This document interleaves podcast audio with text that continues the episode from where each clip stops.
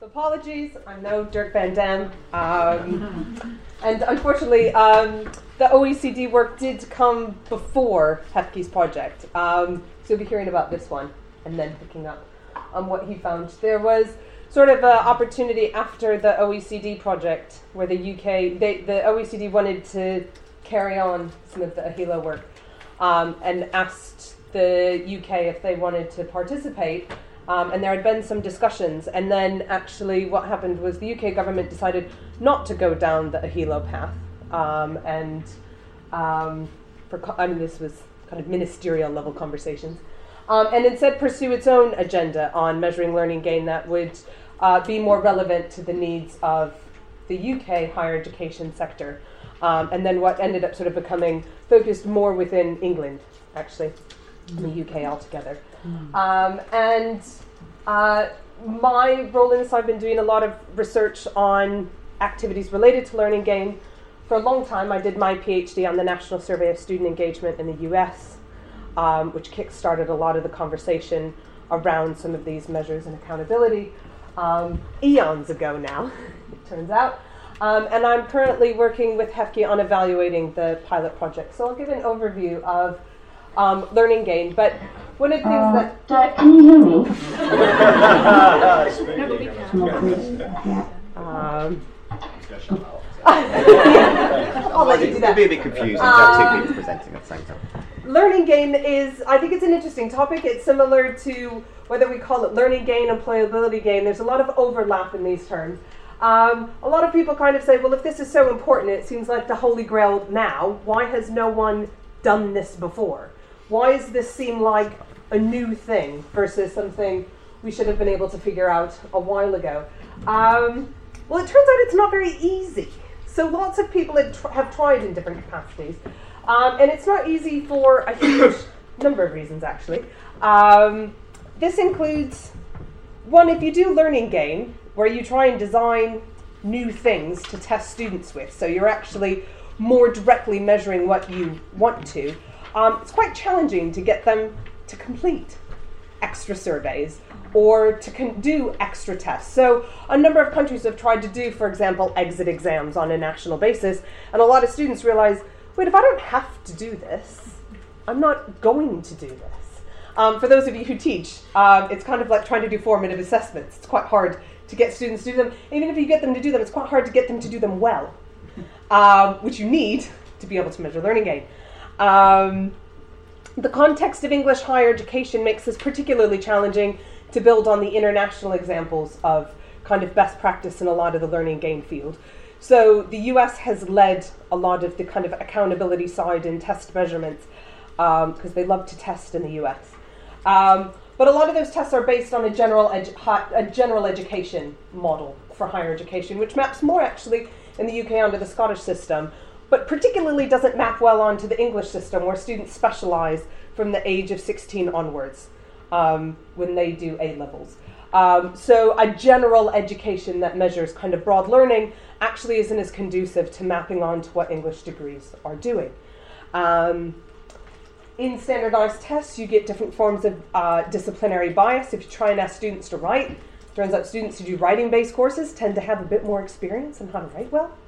Um, so it's difficult to kind of measure um, an English student and an engineering student. Some tests kind of say there is no difference when it comes out with statistics. Interestingly, when you interview students, they constantly feel there's a difference, and some, even if it doesn't pan out in the scores, so where exactly that bias is coming from can be very difficult to attest. Um, another challenge in the UK, as well as um, most countries, comparability of entry and exit measures. Um, I believe last time I checked, there were 107 different qualifications you could enter um, UK higher education institutions with. I mean, that's portfolios, performances, A levels, IB, um, you know, the whole breadth of things. So, how you kind of say, well, this is equal to that. Um, a large number of universities that have, um, you know, s- uh, some have no entry requirements, basically. You can just sign up and take a course um, and enroll large numbers of students. um, so, so you kind of need that. If you're going to be measuring gain, you kind of need to know that starting point. Um, and that's not always easy. nor the end point with um, the degree classification system, which a lot of people don't have faith in, um, and is quite blunt. It only has a few categories. Um, attempts to kind of measure GPA haven't, they've, they've sort of tried to backwards map it onto the degree classification system, so it doesn't actually tend to give you a lot more information. Um, so we don't really have great endpoints and starting points, so it's kind of hard to measure the bit in between. Um, the reliability of student self reports. Um, this might surprise some of you in the room. Men always report learning more than women do. Um, and that's mapped onto lots of um, individual characteristics that people have. Kind of goes across the whole diversity spectrum, um, following stereotype patterns of people when they self report how much they've learned. It's much more related to sort of confidence than actual learning. So if you just ask students, so they did this recently in the, if you're from the UK context or read the policy papers, there's a annual survey run by the Higher Education Policy Institute and the Higher Education Academy where they very bluntly decided to ask students about learning gain by asking them a question in a survey? How much have you learned in higher education? A lot. A little. Not very much at all. Um, you know and you kind of go well is that really the most reliable way of then saying you know students have learned this much by just asking them how much they've learned?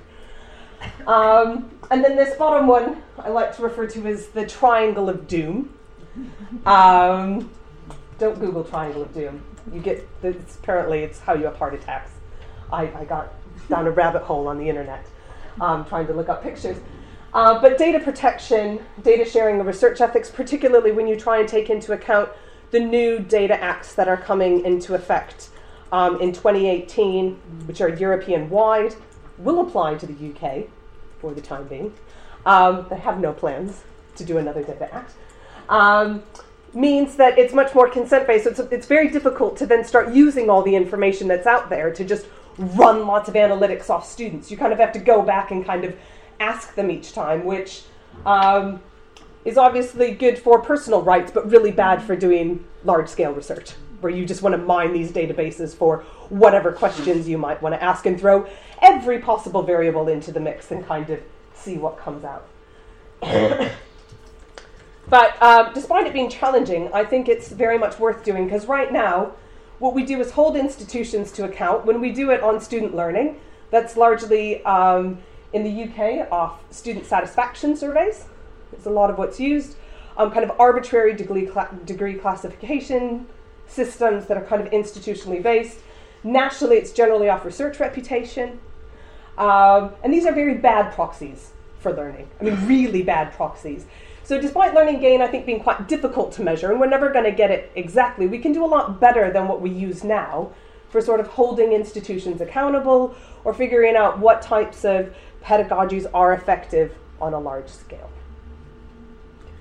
So, HEFCE um, funded first a scoping study that was done by RAND, kind of exploring the state of play of learning gain in the UK, which kind of found there wasn't really much happening on a large scale. There were some different aspects within some disciplines, medicine, which does sort of entry level tests and exit tests you could sort of map on in a single discipline, but not things that could just be widely extended across um, the sector. So they funded 13 different pilot projects using a range of different methodologies and approaches to kind of conceptualize what is learning gain.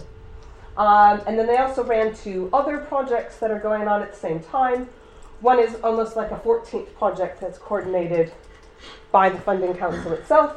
Um, and then the last one is sort of a, a, a, bit of a big data approach, looking at all of the data sets, seeing what sort of mapping or proxies you could do with what's already there. And the institutions cover the kind of full spectrum of types of higher education, regions um, around England. Um, so when you get into so funded these projects, when I started looking into so so what are they doing, um, and you start to ask, well, w- what are you measuring when it comes to this? And this is a really interesting question because as a researcher, you might have your kind of pet survey or project or discipline that you draw from. So you kind of measure what that discipline says. So the psychologists like to measure certain things, the sociologists like to measure certain things, the widening participation researchers like to measure certain things. Um, so there's a whole range of kind of approaches you can take, depending on the discipline you come from, for sort of how you conceptualize learning. Um, but what it, I think it kind of fundamentally comes down to is this question of when you ask, well, what exactly do you want to measure? Turns out it kind of blends into well, what do you think higher education's for? What are your kind of deep seated values? Um, and I think bits of this are kind of studied, you know, by researchers or by institutions, but it often gets answered at kind of a governmental level, because that's actually where you tend to get large scale funding for these types of projects, where someone is kind of asking a value for money question. What am I getting out of what do I pay for? You know, and whether that's me directly as a state, me directly through funding student loans, um, through a taxpayer, you know, finance system. Um, you know, how are we? What are we getting out of it? And you start to ask, well, why did you design the system? What do you What do you want from it? To kind of say value for money. When you then answer that question, you say, well, what is it you're trying to get out of? Um, and obviously, at the top of both students' lists and government's lists, um, and increasingly academics lists, but I think historically less so, is this question of employability. You know, you know, are you graduating students who can go on and contribute to the economy in some capacity? Can they get jobs? Can they get the jobs they want? Uh, that's not to say that's the sole reason that you would do this, but that's kind of bubbles up at the top of the list. But it overlaps with things like lifelong learning, uh, you know, growth in a discipline. But some people, I think, who are quite antagonistic to learning gain see it as antithetical to the kind of noble pursuits of higher education. Um, but actually, when you talk to students, do, I personally don't meet a lot, besides the ones in the philosophy department.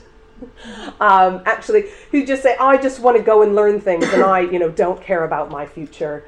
Um, I don't care about jobs, you know." And if they don't while they're studying, they certainly start to afterwards.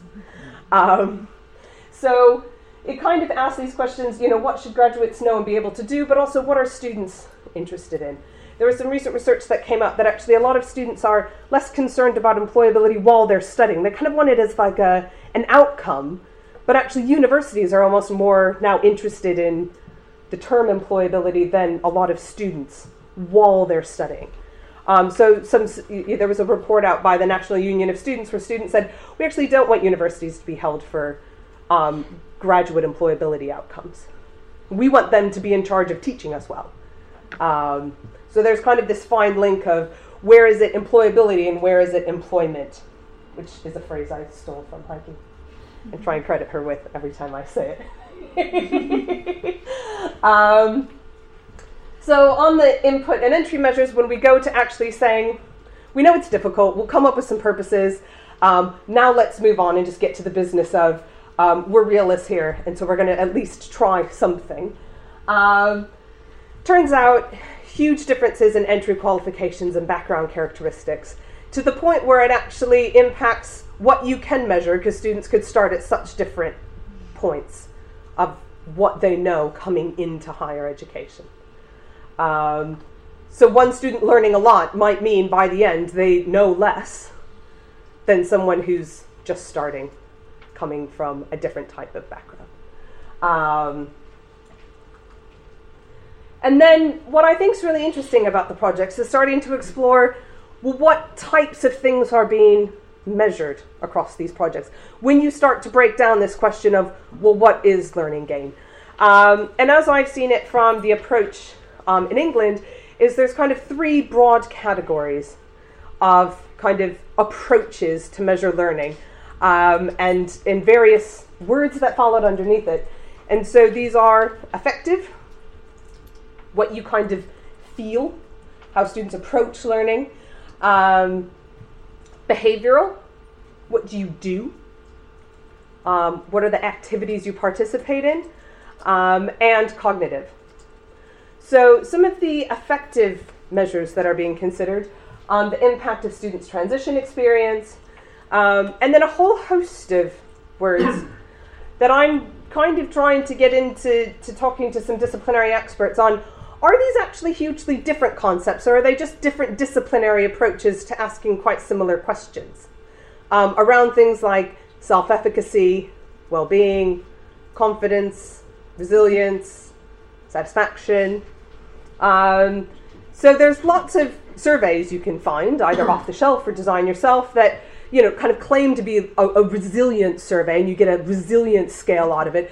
But is that actually hugely different than self-efficacy or well-being? And obviously, would have, they would have different roots, but when it comes into kind of the practical, you know, questions, are we actually kind of talking about some of the same types of things? Um, some of this is related to um, mindsets. Um, some of these are quite contested areas. Some people don't kind of believe in the resilience research, um, don't have a lot of faith in it, similar to um, the fixed and growth mindsets. Some people love it, some people don't believe in it. Um, learning styles, kind of another one. under behavioral, these are often the proxy measures of kind of well, you measure what the students actually do because you kind of understand the outcomes that students get from it. Um, so it's not that these are kind of the direct measures of learning gain, but you kind of go, the things you get out from participating this give you the things that we want you to have. Um, so this is a lot of the research around student engagement and student engagement surveys, um, students participating in placements, work-based learning, apprenticeships, students having various employability experiences, um, students engaging with specific co-curricular activities, um, students doing skills self-assessments, um, different ways of engaging in online learning environments. A lot of people like this one because there's a lot of data points when students log on to online systems, different ways of exploring learner analytics um, and institutional data sets. So you can kind of see what do students do and what do these patterns link with. Um, and then lastly, the cognitive domain, which is where some people think, well, this is all I thought learning gain was about, the kind of thinking bit. um, you know, you can measure general cognitive gain, so you can kind of say, I'm just going to measure critical thinking, and I can think of critical thinking that would translate across all disciplines, whether you're studying dance or film or forestry. Um, there's a general thing called critical thinking, and I'll just measure you. Or whether you're interested in disciplinary specific cognitive gain, what is it to think critically as a historian, and how are you how effective are you compared to other historians in your critical thinking? Um, critical reasoning skills, situational judgment tests. So these are often used by a lot of large employers to kind of sift applicants. So then there's kind of an idea that well, let's just ask the students these questions. Um, what seems to be coming out is it tends to be students who are quite aligned to these types of tests. So students in psychology classes, um, courses, tend to kind of take a situational judgment test and go, yeah, this seems relevant to me. Lots of other students go, really not bothered. Um, so again, a tricky one to get students to engage with, um, as well as students' engagement with research methods learning. So a whole host of different ways you can kind of go about conceptualizing things. And then the kind of ideas, you put it kind of within a conceptual framework of, well, this is how these different measurements relate to a type of learning gain, either directly or as a proxy. Um, started to kind of initially in this project it was well you've got some entry measures that you hold for account. You measure some things along the way and then you have an endpoint and it turns out a lot of the endpoints either tended to be grades because we have them so that's why we use them. Not that we think they're brilliant but they're there. Um, and then lots of projects kind of said and then the endpoint is whether students are employable or not. You go okay but when you actually try and break down what does that mean? As far as I can tell. Um, maybe this is something that can get unpacked through this seminar a bit more today, is employability skills tend to actually come back to these different affective behavioral and cognitive measures. So when you ask, well, what is it that makes someone employable? And you go, well, it's, I want someone who's got confidence and self-resilience and, you know, can solve problems and has experience doing things mm. and can think critically. And then you go, well, those are actually the things we were measuring along the way. And now we're just turning those into the kind of output measure. So it's not that employability is kind of a separate entity. It turns out it just is the different things that we're measuring as learning gain. So that's why very much the learning gain and employability gain is overlapping and kind of, in a way, conceptually, you can think of them as the same thing. Um, there's other outcome measures you can consider. Um, but I think it really comes back to the measures you would select to say this is how I want to measure learning gain depends on what you think higher education's for. Um, is it to, you know, churn out you know, neoliberal knowledge workers for the 21st century? Is it to inculcate a love of learning? Is it to drive students to be immersed in a discipline and take that forward into their lives? Um, is it to uh, provide social mobility and, you know, create equity across um, society? Is it to create democratic citizens who will contribute to the public good? All of these, you know, aren't completely separate, but you pick what outcome you think is important, and then you say, well, I want to measure the thing that would give me that, which is why I think it's a very contested area, um, and why a lot of people get kind of worked up because you start to say, well, what are these measures doing? And I think it's also why you get quite stuck if you use a single measure, um, and why it's quite useful to think of more of a basket of measures, a breadth of measures, rather than isolating one and saying this is all we think higher education is about. Um, across the different projects, what we found in England is that there's different measures that are appropriate for different types of students, um, different subjects at different institutions. Um, different measures you would use if you're interested in more general gain versus disciplinary gain. Um, if you're interested in employability versus employment, you'd go down quite different approaches. Um, and is related to a lot of current debates that are happening across a range of countries on sort of how do we define success or excellence. Um, what do we think this comes down to? Um, I'm just going to wrap up with a couple thoughts on kind of uses of learning gain metrics. Um, they can be used in a whole variety of ways, everything from sort of students' individual engagement with personalized approaches to learning, different types of pedagogy and curriculum design, institutional enhancement, external engagement, as well as national accountability, regulation, international comparison. Um, some of the learning gain metrics that have been more established in countries like the US have been used as um, student qualifications. So there's one test that's been running for a while, the CLA Plus exam. Um, students can actually get badges of like top 5% critical thinker in the country. So you can sort of go beyond your own institution to kind of be able to compare um, by being able to take some of these large scale um, assessments. Um, feeds into things like quality assessments, um, you know, accreditation of institutions to kind of say, are you actually churning out graduates who have done something? Um, and kind of if it turns out they're not, you could kind of pull their funding or access to funding. Um, links with different types of teaching excellence, as well as evaluations, whether internally or externally of institutions. Um, also quite useful for using learning analytics in terms of enhancement within institutions. So I think this isn't this is where it gets a little complicated because there's kind of different measures you would want to use to hold it, you know that you would want to use at an aggregate level to hold institutions accountable and statistics that work at that level. And actually it's often quite different measures that would be quite useful if you're an individual teacher on the ground, what you would want to know about your individual students related to your teaching. Um, so there's actually, I think, a whole host of different types of learning gain metrics that could be developed and used um, and spread more widely, but they would have quite different purposes. Some of the things that are useful at the local level don't scale up well, and vice versa. Um, a lot of this is in a broader context of sort of a, a shift from a focus on teaching to learning. Um, so we're kind of more interested in the outcomes of learning. Um, and a broader culture of evidence and impact, which we've seen um, across a variety of countries particularly in relation to research, which is now being moved into teaching. And we've seen extensively at the schooling level in teaching and is moving into the higher education space.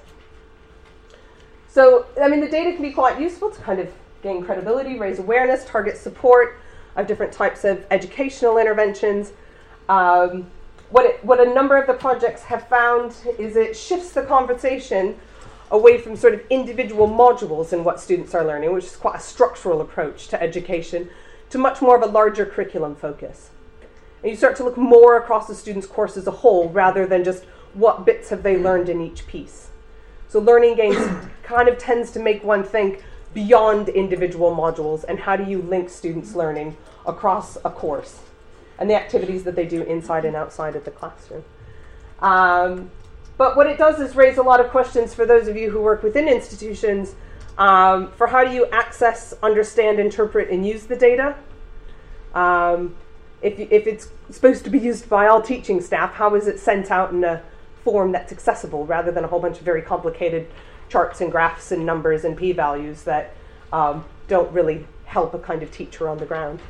Um, and how does this kind of change relationships within institutions, between institutions and governments about access to data, how it's used, what it's used for? So I'll wrap up there. Great. Um, and We're hoping. We're